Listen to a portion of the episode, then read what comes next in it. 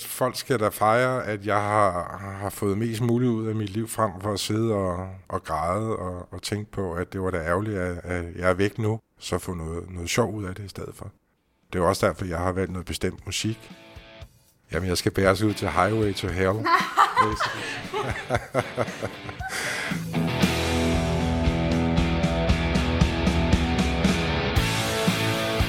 og ungerne vil jo synes, det er, det er mega sjovt. Og det er typisk far at spille sådan en nummer, ikke? Men på den måde, så føler jeg jo også, at jeg får det sidste ord. Der er en grund til, at Bjørn Madsen allerede har planlagt sin begravelse. Det har han, fordi han beskæftiger sig med døden hver dag.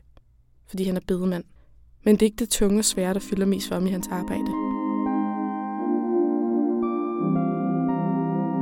Det er jo ikke hele tiden, vi har, har mennesker i sorg eller har med døde at gøre, fordi der er jo en humor rundt omkring, når vi kommer på sygehusene. Så selvom man måske kan stå med, med, med, med en død, ikke, så står man og snakker om alt muligt andet. Når jeg er sammen med mine to andre kollegaer, jamen, øh, så er det jo pjat og pjank, ikke? Altså, folk tænker jo måske ikke, at det er bedemænd, hvis de så os. Men, men det er jo den måde, man arbejder med hinanden på. Og vi har humor alle tre. Som udgangspunkt, jamen, så vil folk aldrig tro, at jeg var en bedemand, hvis de så mig i byen. Så humor er måske også altså, lidt redskaber altså, til sådan at, at løfte hverdagen? Absolut, absolut. Og det er det jo inden for mange brancher. Det er det jo også hos Falk. Hos politi er jo også vores samarbejdspartner. Ikke? Og der har vi også en, en forskellige måder at sige tingene til hinanden på, hvis det er nogen, du, du kender lidt bedre end nogle af de andre betjente, ikke? så kan der jo godt ryge noget ind over. Men sådan er det også med embedslægen. Altså, jeg har jo noget erfaring inden for sygehusvæsenet, som gør, at jeg, jeg kender nogle andre mennesker, end, end mine kollegaer måske gør, og de kender nogle, jeg ikke kender. Så, så du har hele tiden bredt område, du har hele tiden nogle, nogle folk rundt omkring med forskellige humor, og det er der jo også på kirkegården, når vi kommer ud Ikke?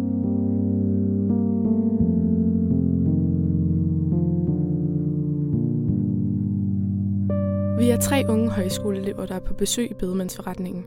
Og da Bjørn skal til at vise os rundt, mærker vi tydeligt hans lette tilgang til bedemandsjobbet. Da han viser os hen til de mange kister i en tilbygning til bedemandsforretningen Rosendal i Birkerød.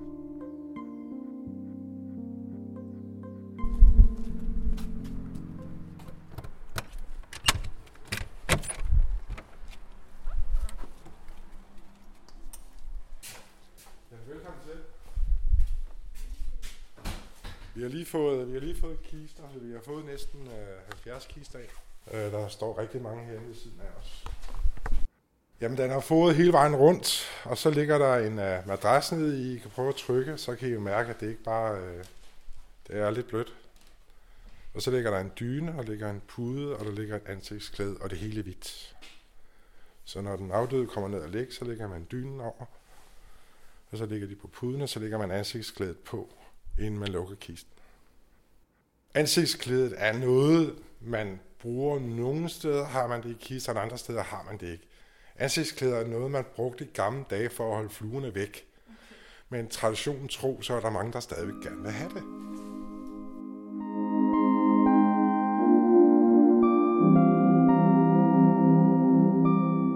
Bjørn bevæger sig hen mod en port, som han åbner med et løft.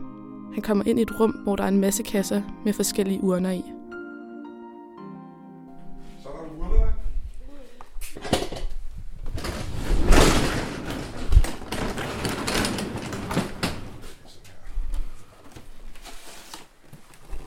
Øh, Det er jo miljørigtige urner.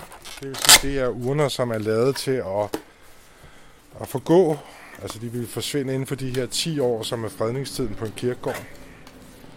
Øh, og det er lavet af nogle produkter, som, er, som opløser sig selv.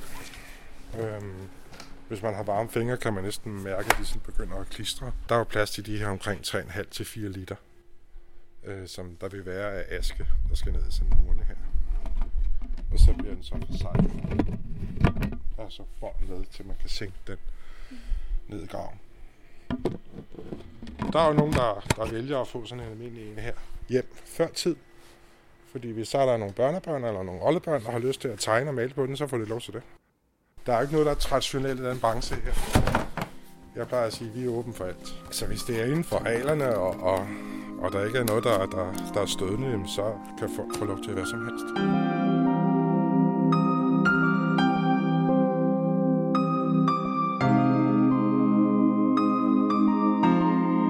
Bjørn og de andre professionelle, han møder i sit arbejdsliv, er gode til at have humor omkring deres arbejde. Men alligevel kan han have brug for at bearbejde nogle af de oplevelser, han får.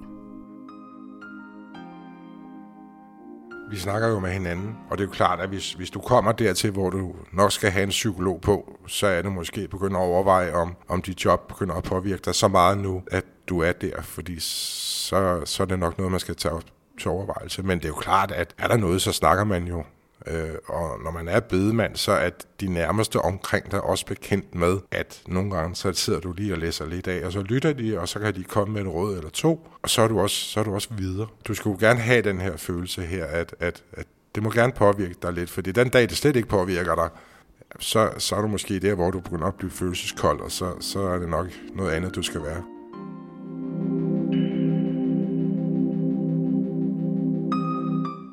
Indtil videre ønsker Bjørn ikke at finde et andet job. Han er glad for sit erhverv, men hvis man spørger ham, hvad det værste ved jobbet er, så er han slet ikke i tvivl. Børn. Det er absolut at, at få de her børnedødsfald. Det er børn, og så øh, meget unge mennesker i jeres alder, som øh, har valgt at tage livet, eller kommet ved en ulykke eller noget andet. Det er, det kan være hårdt. Det er, det, er en, det er en proces, hvor du også arbejder med dig selv, fordi det, det vil altid påvirke dig på en eller anden måde.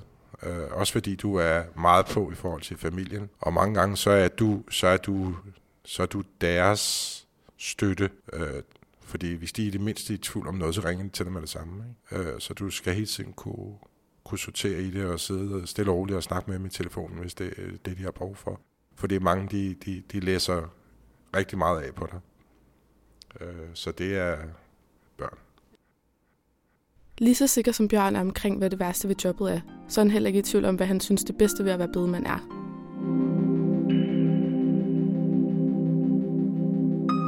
Det er glæden og taknemmeligheden, du opnår fra familierne. At familien har, har tid til at, at skrive til dig bagefter, eller ringe til dig bagefter og, og takke. Øh, jeg har aldrig den, den helt store krammer, når jeg ikke kender folk, men, men du oplever nogle gange, hvordan folk faktisk øh, nærmest kaster sig rundt om, om dig og giver dig kæmpe kram op ved, ved rustvognen, inden du kører med kisten. Ikke? Og det fortæller jo, at det arbejde, du gør, det er jo det rigtige arbejde, og du er der, hvor du skal være. Ikke? Da besøget ved at være slut, bliver samtalen afbrudt af en telefonopringning. Okay, okay. Nå, okay. Det er godt. Vi ses, skatter. Hej.